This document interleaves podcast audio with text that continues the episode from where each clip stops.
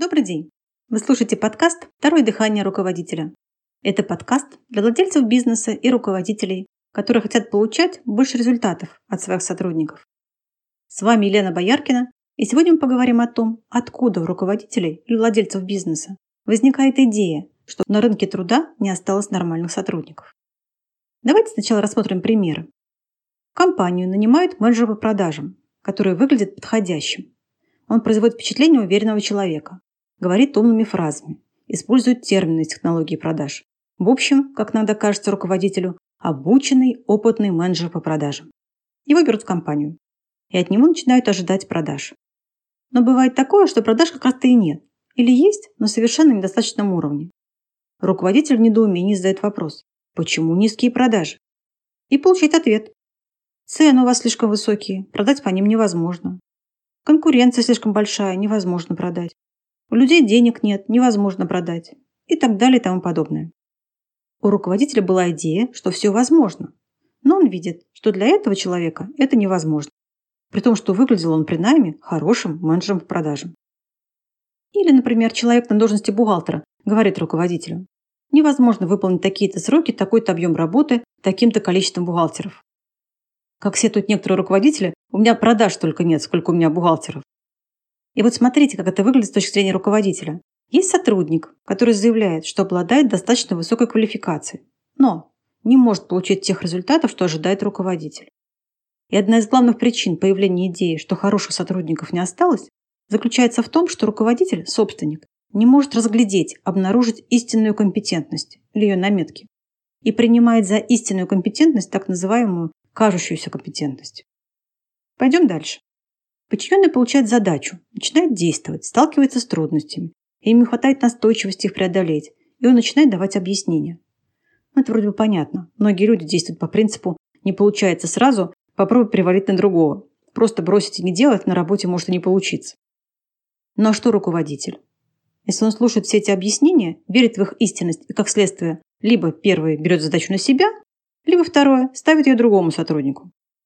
Какой бы из вариантов он не выбрал, первый или второй, что он теперь думает в отношении того, кто не справился? Сам руководитель чаще всего знает, что задача была вполне выполнима, ведь он ее выполнить может.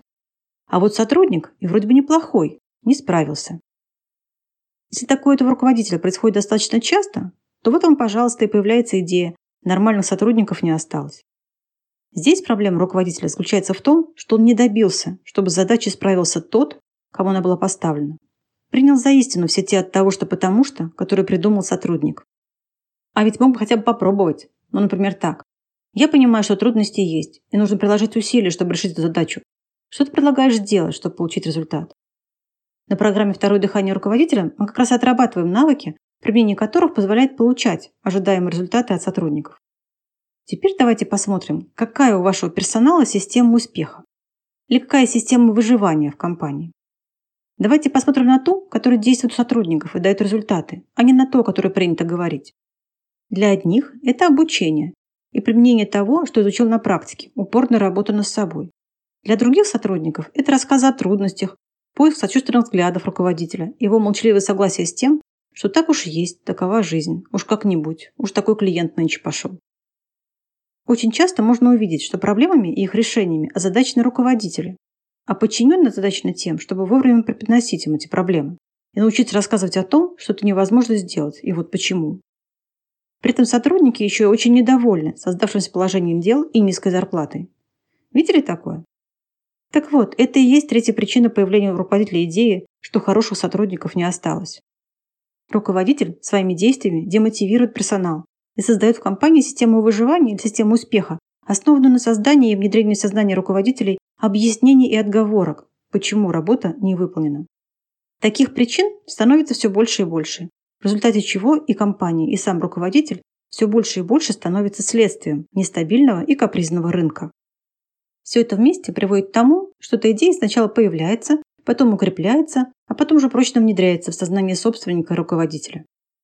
А к чему приводит наличие такой идеи у руководителя и собственника? Первое и самое опасное. Полное согласие с этой идеей приводит к остановкам в найме. Зачем действовать, если типа заранее известно, что ничего не получится? И вы ищете вокруг подтверждения этой идеи и находите. Вон у приятеля ситуация. Платят много, а квалификация сотрудников так себе. Или да сейчас в вузах вообще ничему не учат, студенты за деньги экзамены сдают. И даже когда вы у кого-то видите нормального сотрудника, вы говорите «исключение», что лишь подтверждает правило. И вы перестаете искать.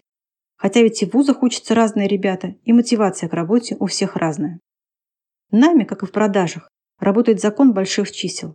Порой приходится рассмотреть большое количество кандидатов, прежде чем найдешь подходящего сотрудника. Второе.